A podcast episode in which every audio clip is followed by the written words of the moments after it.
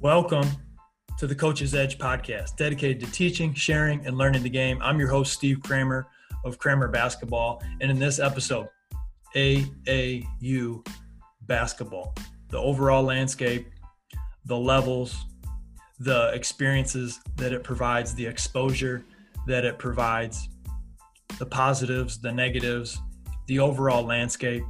What can parents and high school coaches do uh, to give their child, their player, the best opportunity? What can they do to help build a stronger relationship with the AAU coaches that they are around to help them best benefit that player and also the team that they're playing for during the winter season? All that and much more with my friend Whit Holcomb Faye. Whit is a Radford University Hall of Famer. He was one of the top scorers in Division One basketball he had a very successful overseas career for about a decade, and he was fortunate enough to have me as his teammate for one year. Um, but realistically, it was the other way around. I had a lot of fun playing with him. Uh, we had a really successful team, and he was obviously a really big reason for why our team was so good. So uh, let's get into our episode. Before that, a quick word.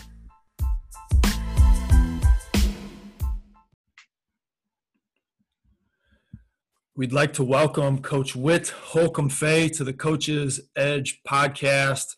We go way back about 10 years when we were teammates back in, in Germany. And uh, Coach Faye not only had a successful college career, a very successful overseas career, um, but he's familiar with high school basketball, both on the private school side, the public school side. And we're going to dig into some AAU basketball. So, Coach, thanks for being on the podcast.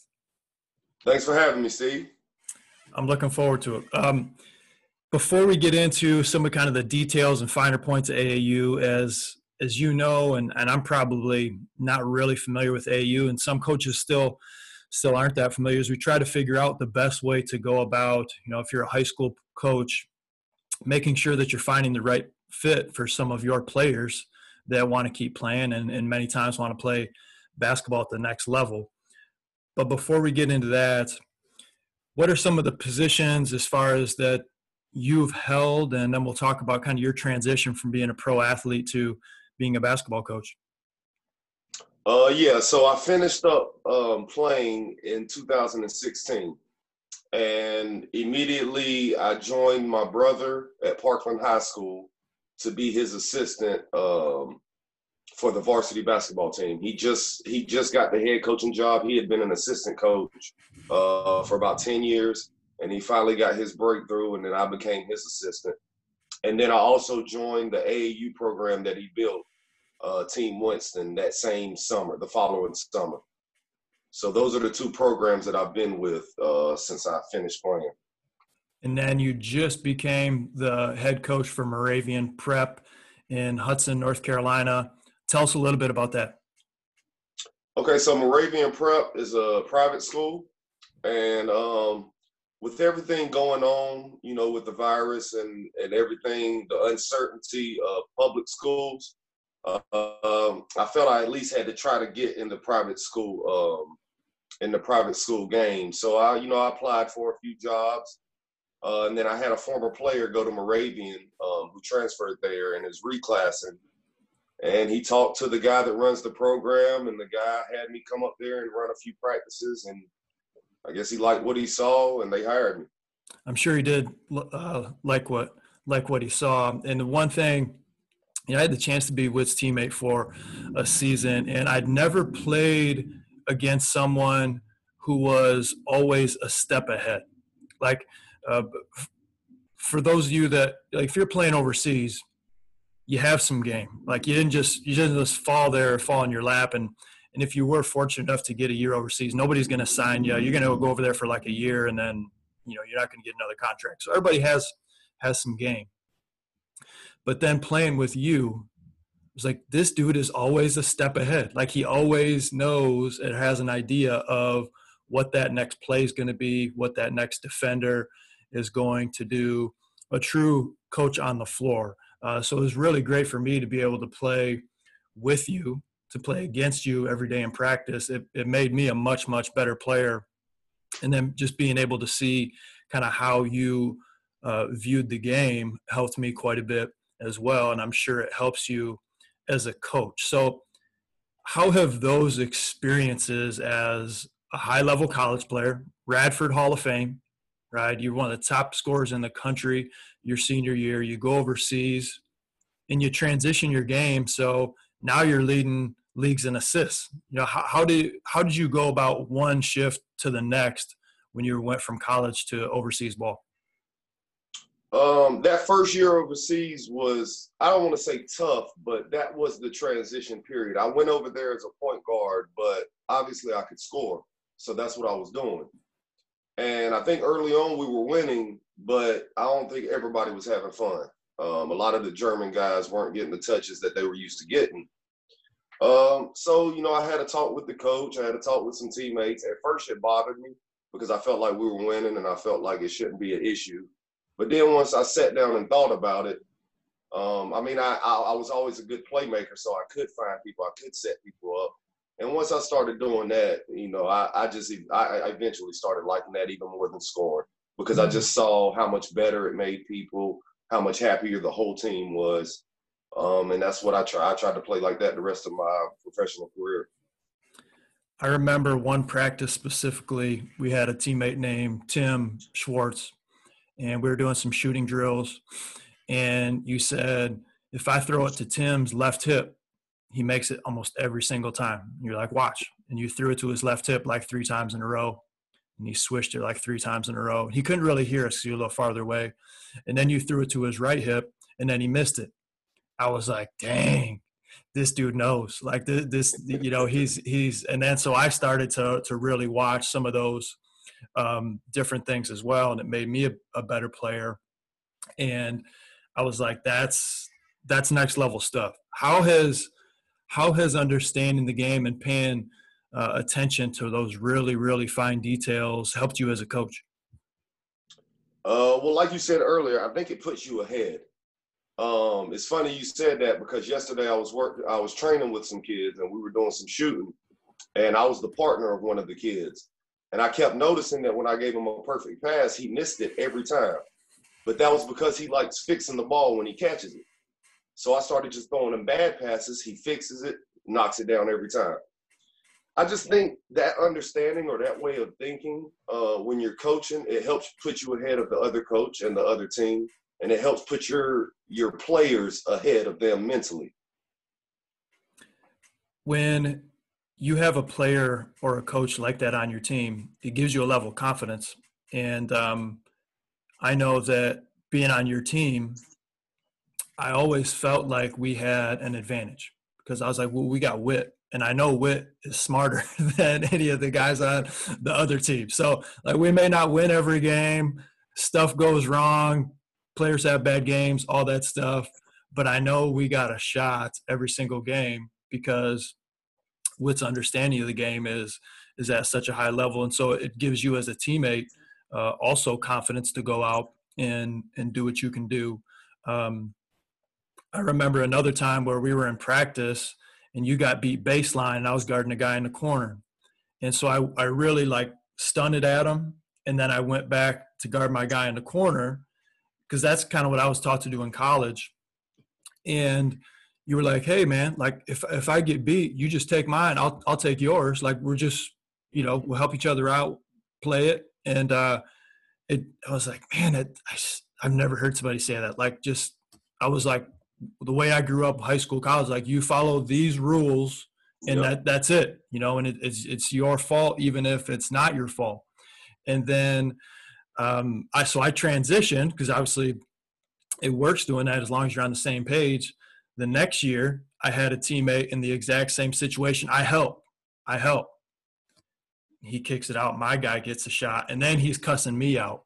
And I was like, listen, he was going to score a wide open layup. I know uh, you know, three is worth more than two, but it was 100% he's going to make the shot. You got to take mine. And then he was all upset at me.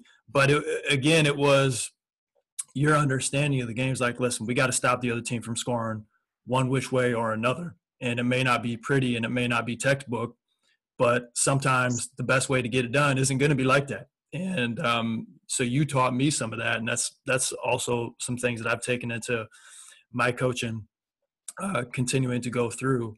Um, can you compare and contrast kind of the the differences of kind of AAU basketball compared to your traditional high school basketball because you're really in it at both levels at the same time in North Carolina? Uh, well, for me, mine was a little bit different because the the school I was at was uh, predominantly a football school. So we coached a lot of football players, and we had to adjust the way we coached. Um, we didn't have any true bigs, so we couldn't have any lob plays. We couldn't have a lot of intricate, um, you know, set up plays. We just had to play tough, and we had to and we had to coach that way.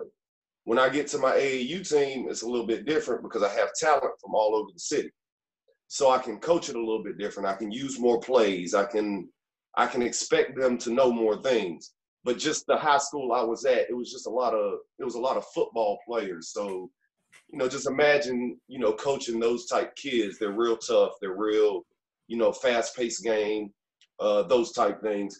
But just AAU to high school in general, I just think you have more talent on AAU and you can do a little bit more, but you don't have as much time to teach.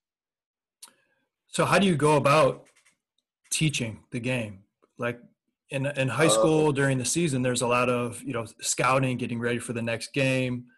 Um, but maybe you're practicing more times per week than an AAU. I don't know. How do you go out about teaching the game at the AAU level? Uh, it's a little bit tougher. You have to expect them to know some things because they just came from their high school team. So you trust their high school coaches taught them um, some of the basic things. Uh, but you know, you usually have about an hour and a half a week of practice, and that's it. So we try to cram everything in as far as teaching into that hour and a half, and we try to find what's the most important. Um, usually, you know, we make sure we know our sets. Uh, we make sure we know our defensive uh, rules and principles. And then we may, you know, we do diving on the floor, boxing out. We do all those kind of drills so those things stay familiar um, in the game. Uh, but you kind of just trust their talent and trust their IQ because these are kids trying to get scholarships, so they should be a little more ahead. So even though they only have you once a week for practice and then a weekend tournament, you know these are kids that are playing, you know, basically almost every day in some way, shape, or form. Anyway, um, so, so that that makes sense. It makes sense. Uh, could you explain some of the different levels of AAU, the the circuits. You know, I'm always you know seeing you know this was the Nike circuit or the Under Armour circuit or the the yeah. different levels. Uh, how does that work? Uh, well, the two levels I see are EYBL and AAU. Um, I guess if you, well, I don't want to compare it like that, but EYBL is the upper, you know, echelon of players, and you know, those are the ones that have the sponsors and all the money. Um, last year, my team went 39 and 10. Uh, we lost to nine EYBL teams and we lost to one AAU team. So that can kind of show you the difference. Um, I think our record against EYBL teams was probably five and nine, and our record against AAU teams, I guess, was like 34 and one. So that kind of shows you the difference in how tough it is to beat those EYBL teams. And they bring players from all over the country. Uh, they have the top players. Um, we try to beat them with. Um, we try to play more as a team because we understand when you bring players from different countries, I mean different areas, that they're not going to have the same camaraderie that you should have if everybody's playing in Winston. So we try to have that as our advantage, but obviously they have the skill and the size advantage, um, being that they're the you know top players in the country. That makes sense. So those those top circuit teams are getting sponsored by basically a lot of the shoe the shoe companies, right? Yeah. Whereas yeah. A team like uh, yourself with Team Winston, those kids are paying uh, a number that you've come up with to enter all these tournaments, get your pay for your own gear, things like that. Well, that is usually with AAU, but our AAU program is different. We have a main sponsor who who pays for everything. So we don't have like a Nike or Adidas deal. We have one guy who's from who lives in Winston, and you know it's kind of been his duty just to take care of everybody. And he actually does better than the EYBL programs. He pays the coaches. He gives the kids money on trips. Nobody has to pay for anything. So But yes, normally in AAU, you either have to raise money, the kids have to pay. That's how we started the program. We had to do fundraisers. That's what I was going to ask you about is if you're a, a parent and you got a, a child who, you know, wants to keep playing throughout the year, how do they know if, especially if they're in a situation that's, you know, not like yours, like that's awesome. You guys have a, a local sponsor who's fitting the bill for a lot of things. A lot of school AAU uh, teams don't have that. How do they know if they're they're paying too much or not enough to get you know what what they're trying to invest out of the the future that they're trying to build as an athlete? Um, that's a good question. Um, I don't think any program would would try to charge you too much. Most programs try to do what they can. Like they try to they try to fund what they can fund, and then the, what they can't fund, they have to ask from you know the parents of the players. Um, AAU is a great way to get seen, but it is probably not for everybody. Like everybody's not going to get seen playing AAU. So if you look at it that way, as as maybe wasting money because maybe your kid ain't going to get seen, you could. But I think it's a great experience for all these kids because you get to meet the top kids. You get to play with, you know, the top kids wherever you are. You get to travel with them. You get to, you know, you get to do things that maybe you don't get to do in high school. And I think that experience alone um, sometimes is good enough for you know whatever money you have to have to come out of pocket for. You know, I didn't play AAU because I'm from a really rural area, so obviously you know, all my college teammates had played AAU. They're from bigger cities and stuff like that.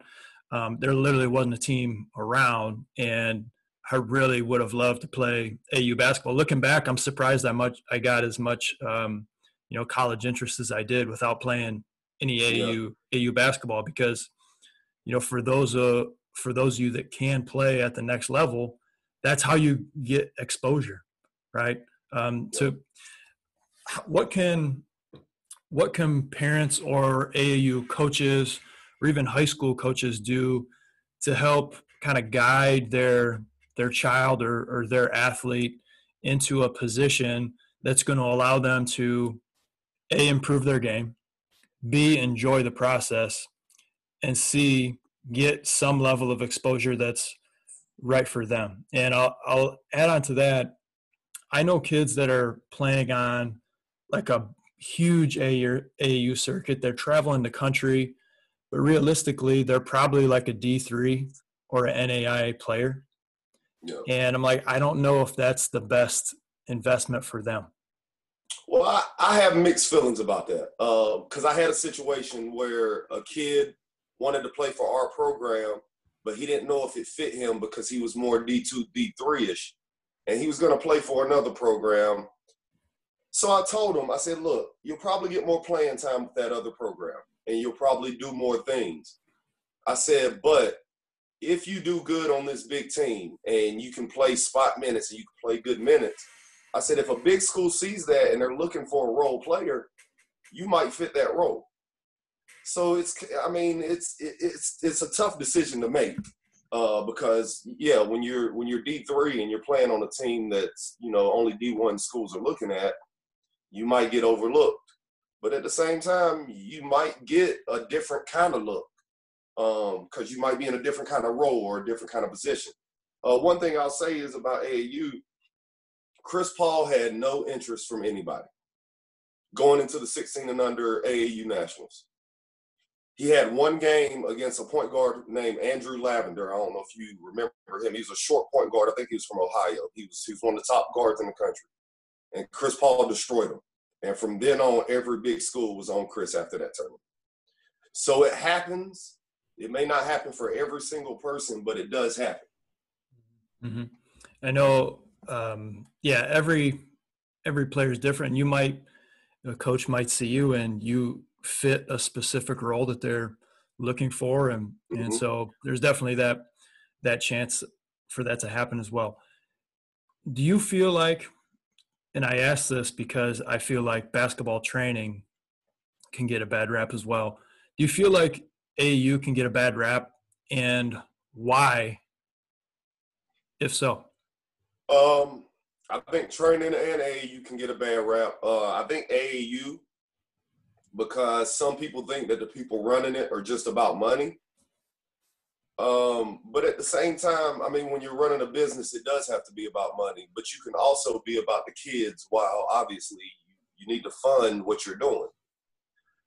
So I think, and I think the way that people see AAU basketball because of some of the way people play, my team doesn't play like that.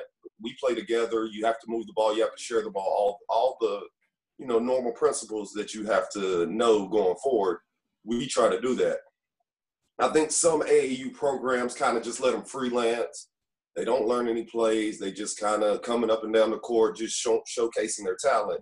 And I think that's kind of why AAU maybe gets a bad rap. But every team isn't like that. I've met more teams that are really team oriented than I've met teams that are just, you know, running gun, just shoot whenever you get it, whatever.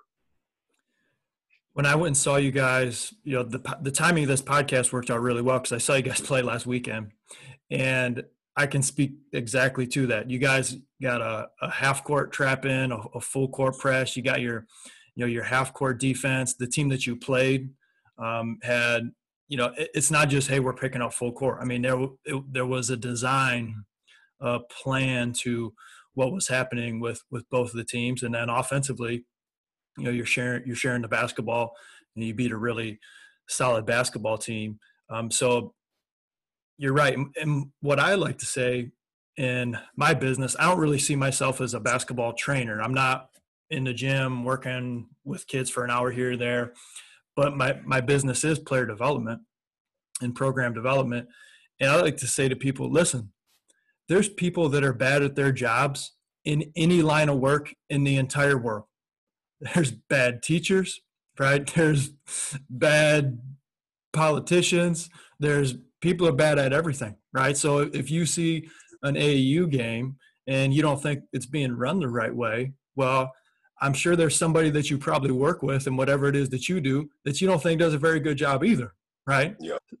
So so don't uh, and then I get defensive because I feel like I got to speak for everybody that does player development. I'm like, well, yeah, there, there's some people that are doing player development for the wrong reasons, and they probably don't know what the heck they're talking about, and kids shouldn't work with them. But there's also a lot of people that do know the game and that are in it for the right reasons, and yeah, I, I, see that watching you guys play one game of of basketball this past weekend where you're teaching the game, you're sharing the ball, you're competing defensively, you're getting on the kids, right? You're not just letting them do whatever they feel like doing, right? You're coaching them up.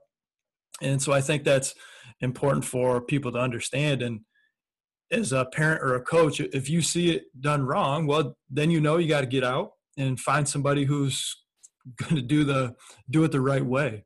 Um, well, let, let me touch. Let me touch on that just real quick. Yeah, please do. Also, please do.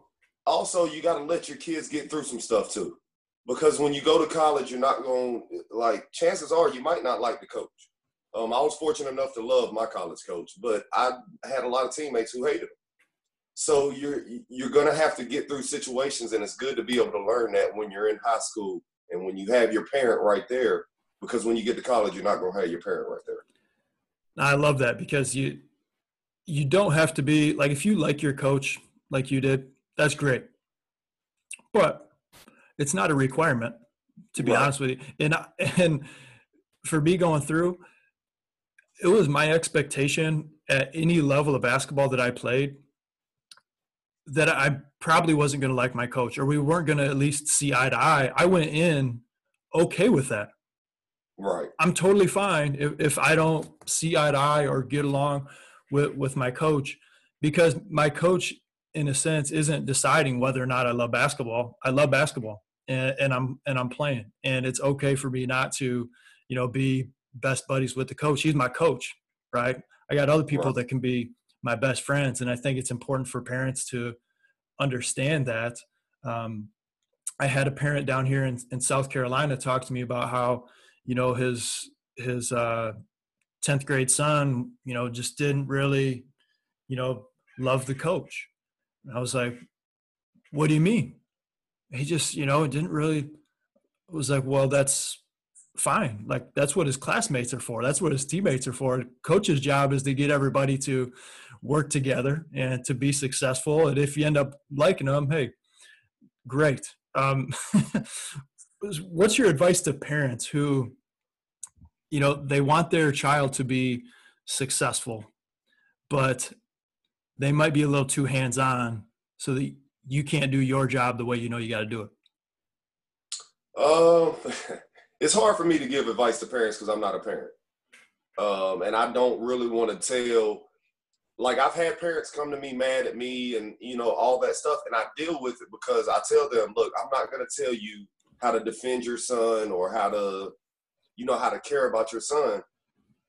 The advice I can give is to, if you do trust the coach, you know, now if you don't trust the coach, then get your kid out of there. But as long as you trust the coach, you don't have to love them. You don't have to agree with them all the time. As long as you trust them, let them do their job and see how it plays out. Because if you intervene every time, it doesn't allow your kid to get through anything. Um, if you if you step in and defend your kid when the coach isn't playing them or when the coach yells at them, then that kind of takes the power away from the coach. Mm-hmm. And you know, my advice would just be if you do have a trustworthy, at the very least, a trustworthy coach, trust him and let him do his thing. Mm-hmm. No, that's good advice. And I think that when a coach understands, coach at any level, when a coach understands that they're going to make decisions, and no matter what decision they make, with the best heart and interest in mind of everybody, no matter what decision they make, somebody's still going to be disappointed with that decision. Yep, at least one person. And so when when you accept that as as a coach, I think it becomes a little bit easier to work with the parents or whoever it is that may not be totally happy because it, it, just that's how it goes. It comes with comes with the territory. Um, coaches, you know, most of the people listening to this podcast are high school coaches.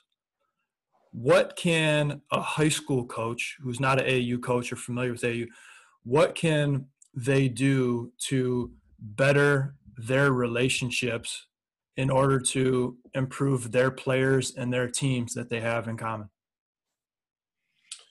Uh, well, something that we've done uh, when I was at Parkland High School, and it was something we kind of had to do because we didn't have money. Uh, we did team events, fundraisers.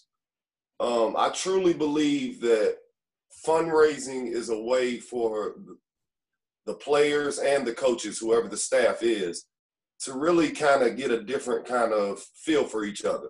When it's always practice or it's always about basketball and it's always just in the gym, yeah, you get tired of each other because I'm supposed to yell at you. I'm supposed to get on you. I'm supposed to make you tired. Uh, but when you do stuff outside of basketball, I think you build a different relationship, a different trust. I think the parents trust you a little more because they know you have their kids out, you know, doing good stuff. I think when you do little things like that, I think that helps if you can. That's a good point. If it involves things that aren't simply being in the gym and practicing and playing AU tournaments, you're giving other people an opportunity to see and get to know you on more of a personal level. And you're giving them time to develop that relationship uh, as as you move forward. Yeah. If if I'm a high school coach in the Winston Salem area. And I got a kid who I think would be a good fit for your AAU program. How would I go about communicating to you?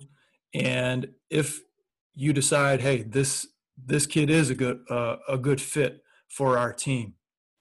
As a high school coach, how do I go about developing one that relationship with you and making sure that we're benefiting this player and we're on the same page from their spring and summer with you to the winter season with me?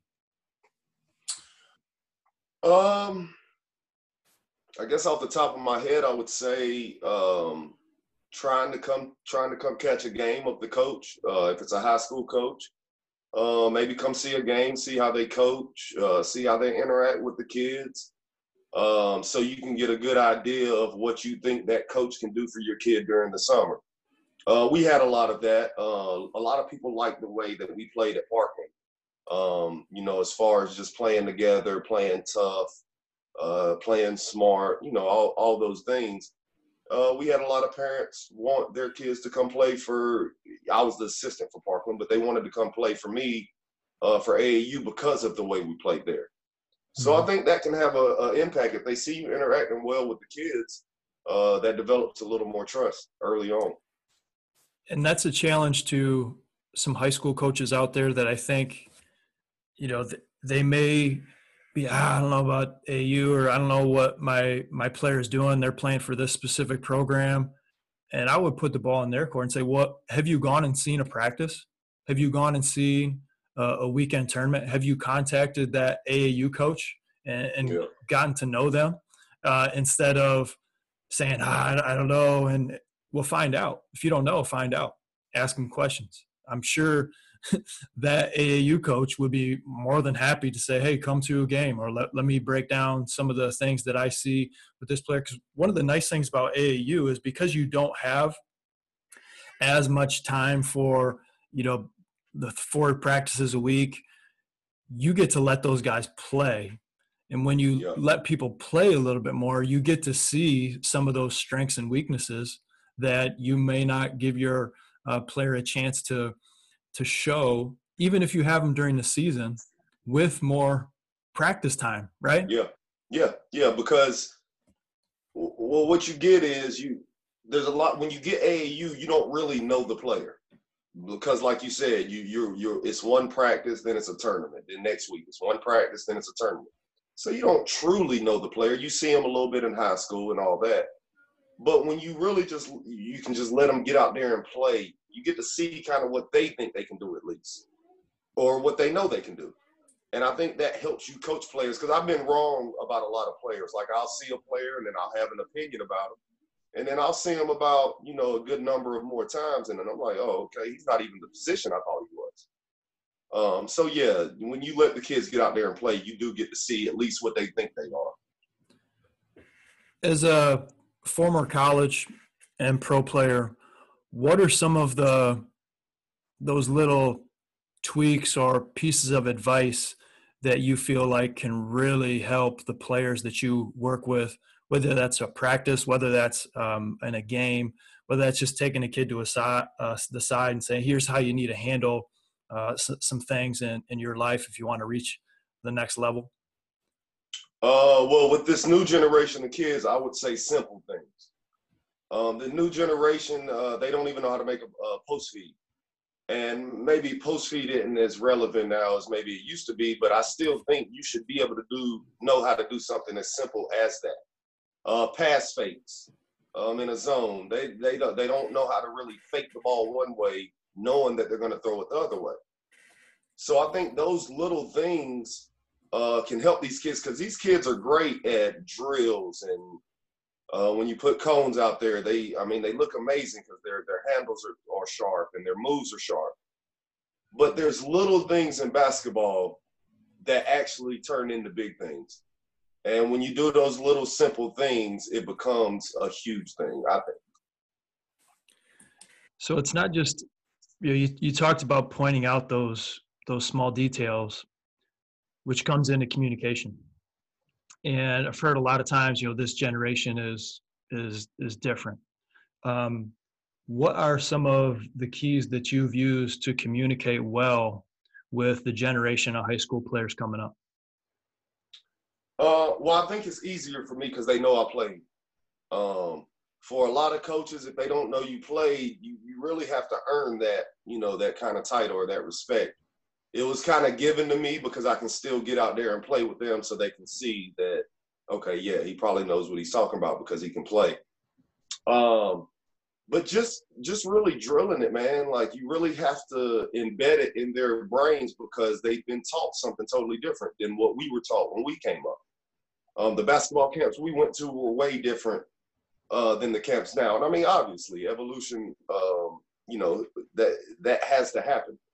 Uh, but I also think we have to go back and show them uh, little things, and I think that helps your thought process when you're on the court. It helps your IQ. Uh, it helps a lot of things when you can do little simple stuff. Getting them to buy in to what you know can help them improve is is key. And I think obviously it helps you. You were a high level basketball player, but if a coach can get through to the player at the point of making them understand, I'm saying this because I, I care about you and I want you to do well, right? And when the player understands that, it's got to be communicated well from the coach. And when the player understands that, even if you didn't play or play at a high level, you, you give yourself a chance to be able to get get your point across, which is going to help everybody. Um, Coach, another th- question that I get about AAU is, and even, there's been articles on it and all this stuff. Honestly, I don't know which way to feel about it. That our kids playing too much basketball? Not even not even AAU in, in general, just basketball in general. What's your overall take on the overall basketball landscape in in today's game? I actually never thought about that. Um, I I don't know that there's such thing as playing too much. Um, I hate to compare eras because I, I know it's different now. So it's just, but when we played AAU, we played six or seven games in a day um, at times. Um, I think playing actually helps just as much as training. Um, when we were uh, again when we were coming up, uh, we didn't have a lot of training. Uh, it was more playing, and I think that's why we understand how to play the game better. Because the more you just go to the YMCA and play pickup, and I mean, if you're really doing it the right way, you learn a lot of things by going and going up against you know different people every day. You learn tricks from different people. Uh, when I was younger, I used to go to the Y and play with the grown men because they knew tricks. They had tricks that they had to use because they were older. They couldn't move as quick as they wanted to. They couldn't, you know, things like that. They had to use their mind more. And I think that's what helped me become a smart player is going up to the YMCA and and and playing against those players finding people that are better than you, older than you, stronger than you always helps. And always. I think that's a that's a great point is you know the we're so good there's so much technology the way to communicate with people has become so much easier so you know and even the growth of uh, basketball instruction training player development has grown so much if a kid wants to really work on their technique there's no excuse not for them to have those skills, right? But it's another thing, as you mentioned, to be able to perform it in a game. That's decision making, that's IQ. You also mentioned like all those small little like here's when I pass fake, here's the the post entry feed, certain things that aren't simply here's the cone, make the move. It's reading the game, which you got to get through through playing. Um, and then, and then with the kids playing too much, I don't know how much how I feel about it honestly. I still try to look into it more because when I was a kid, I was always playing a three on three tournaments.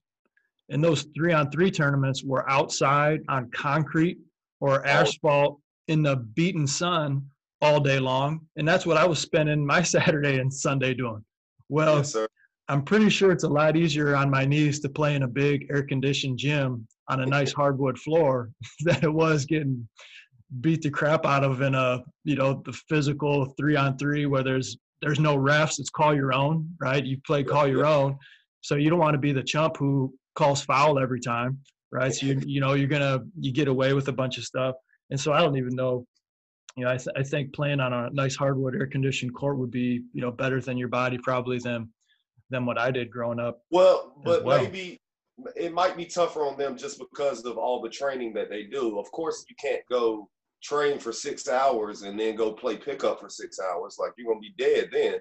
Um, when we came up, we didn't have all the training, so we might train for one hour and then we'd go play for three hours. Mm-hmm. Um, mm-hmm. That's a little bit different, but yeah, just, the times are different. Uh, I think that I think the kids can mix it up a little more instead of always looking for that trainer and that. And you have to have that. Don't get me wrong. You need the training, but you also have to find time to get with your friends and y'all go play pickup against each other to test your training.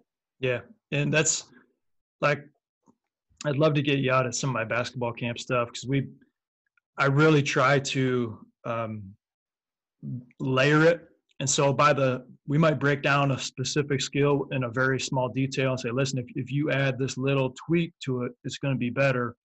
But we layer it and progress it up to the point that by the time that workout finishes we're playing one-on-one we're playing two-on-two it's live right? Yeah. um, because sometimes kids are doing the plan they're doing the training and what i try to do with a lot of my workouts is we're doing them both together. We're, and so now it's we immediately go from application, you, know, you say like one on O, then one on dummy, right? Dummy defense, one on guided practice. Basically, there's some decision making, but I'm not going live against you, right. but I'm guiding you into you got to make a decision, a game decision, right? You're working right. on, you know, finishing through or sidestepping.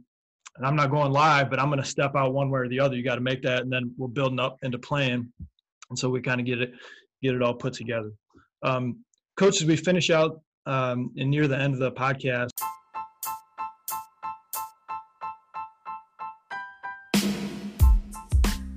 Before we get back to the rest of the episode, I want to thank you again for listening to the Coach's Edge.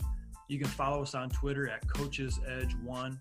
And if you're interested in our online coaching platform, a one stop shop for all coaches to help you make your program more successful, be sure to reach out to us and we look forward to talking to you about how you can take your program to the next level. Back to the episode.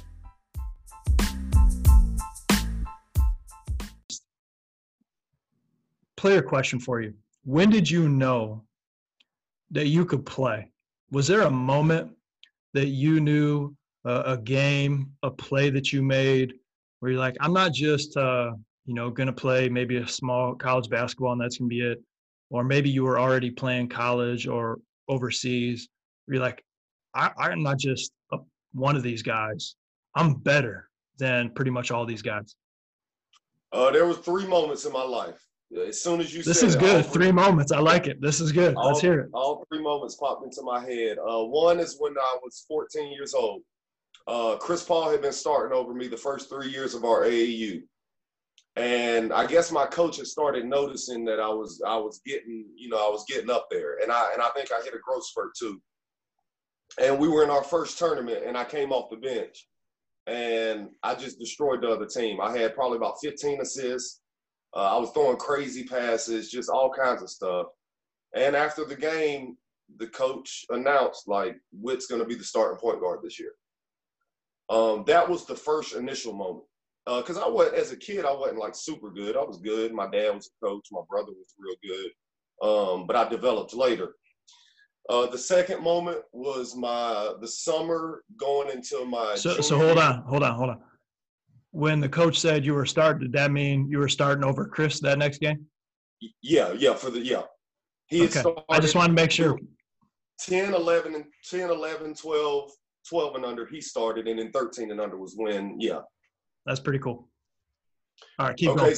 Okay, so then my junior, going into my junior year, the summer going into my junior year, uh, we played against a team, uh, Kinston, from Kinston, North Carolina. They had a lot of good players, a lot of Division One players, and it was in a summer. It was summer games, and I went off for 25, and that's when I kind of knew that I was about to be real good on the high school level because I just came off a JV season. I hadn't even played varsity.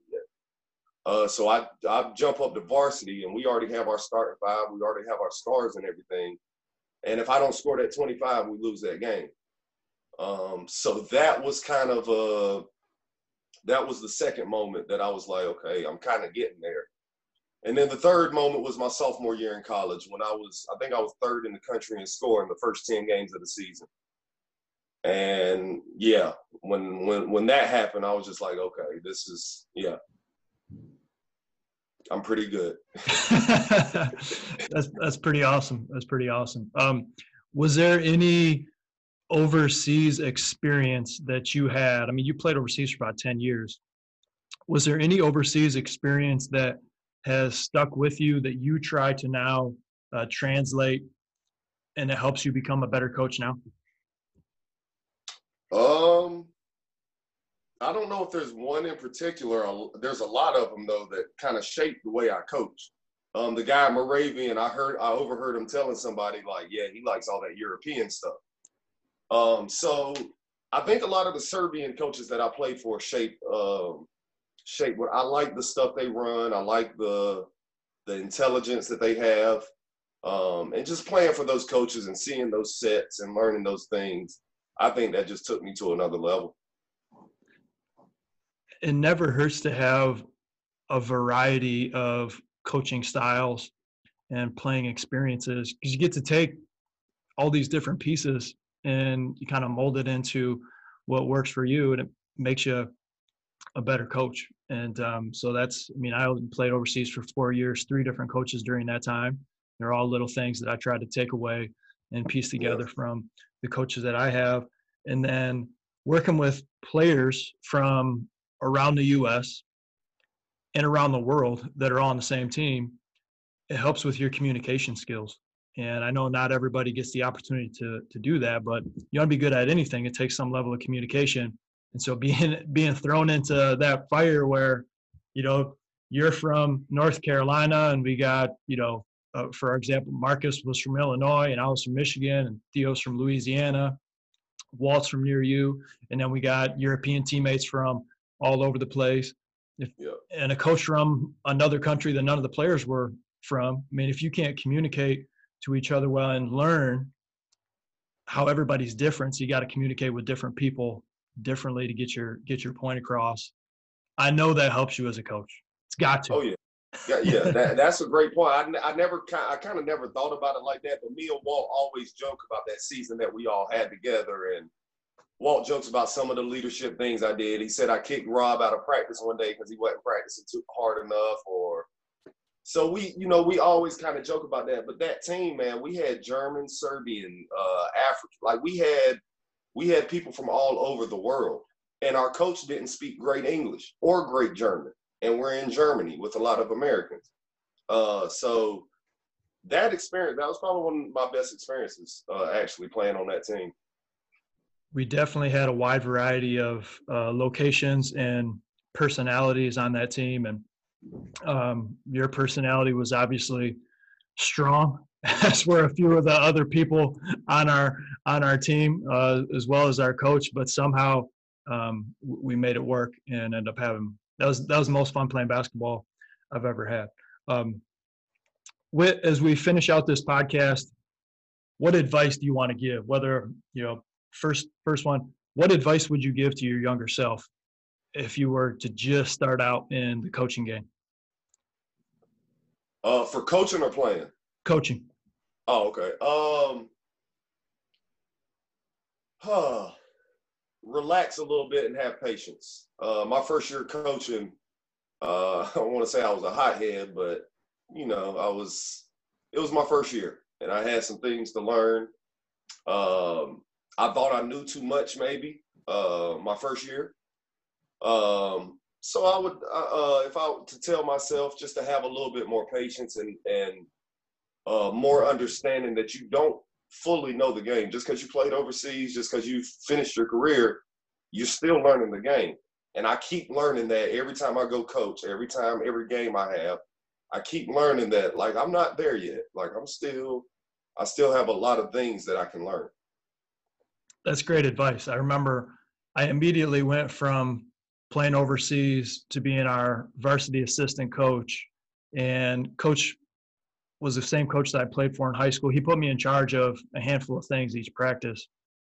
And looking back, I was running stuff like we were overseas and I was I've forgotten these kids were like 16, 17, 18 years old. Even though I knew, I was like, ah, my expectations way up here. And it's like, no, actually, you know, one of these kids is going to play some level of college ball. The rest of them are done. What are you what are you doing? Like you got you have to understand where they're where they're coming from. Um, yeah. so it's a, definitely a learning experience. What what advice do you give to if you had one or two pieces of advice that you would give to a young player coming up who wants to play at the next level what would that advice be?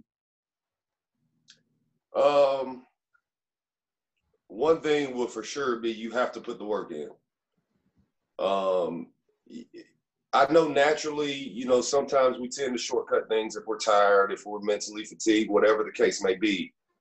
you have to find a way to always push yourself through it if you want to get to the the maximum level that you can reach. Um, otherwise, you'll you'll just be mediocre. Um, and a lot of players don't know that until it's too late. Um, but yeah, just um, the work you put into the game, and then also you can put work in trying to understand the game. It doesn't always just have to be physical.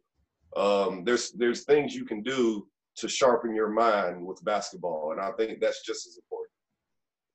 No, I really like that because it's not just about working hard and putting in the time, the the sweat equity, but also putting in the time to understand the game. Like the best improvement that a player might have on their game is finding their higher level comparison and going on YouTube and searching their clips and and watching them play. Like maybe you're maybe you're undersized and not that quick. Well, YouTube Steve Nash, right? And just study, you know, don't just be like, whoa, that was a sweet pass, but study his footwork, study the positions that he put himself in on the court. That might be the best benefit that you could give yourself instead of getting up, you know, simply getting shots up in the gym.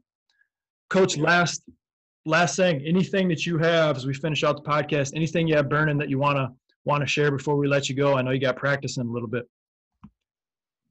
Um, no, just to the kids out there um, that are that are that are pursuing a basketball career. Um, trust the process. Trust what you're being told. Um, understand that you don't know everything yet, because I promise you, you don't. Um, and just listen to the people ahead of you. Um, they'll help you get where you're trying to go. Uh, really listen to them. Ask questions. All right, don't be scared to question things. Um, you know, at, when you ask questions, it gives you a better understanding of what was said, uh, even if you already know what was said. Uh, asking a question and it can also help somebody that's standing next to you. Um, so don't be afraid to ask questions. Um, and yeah, just push your limits and and and you know try to be try to learn as much as you can.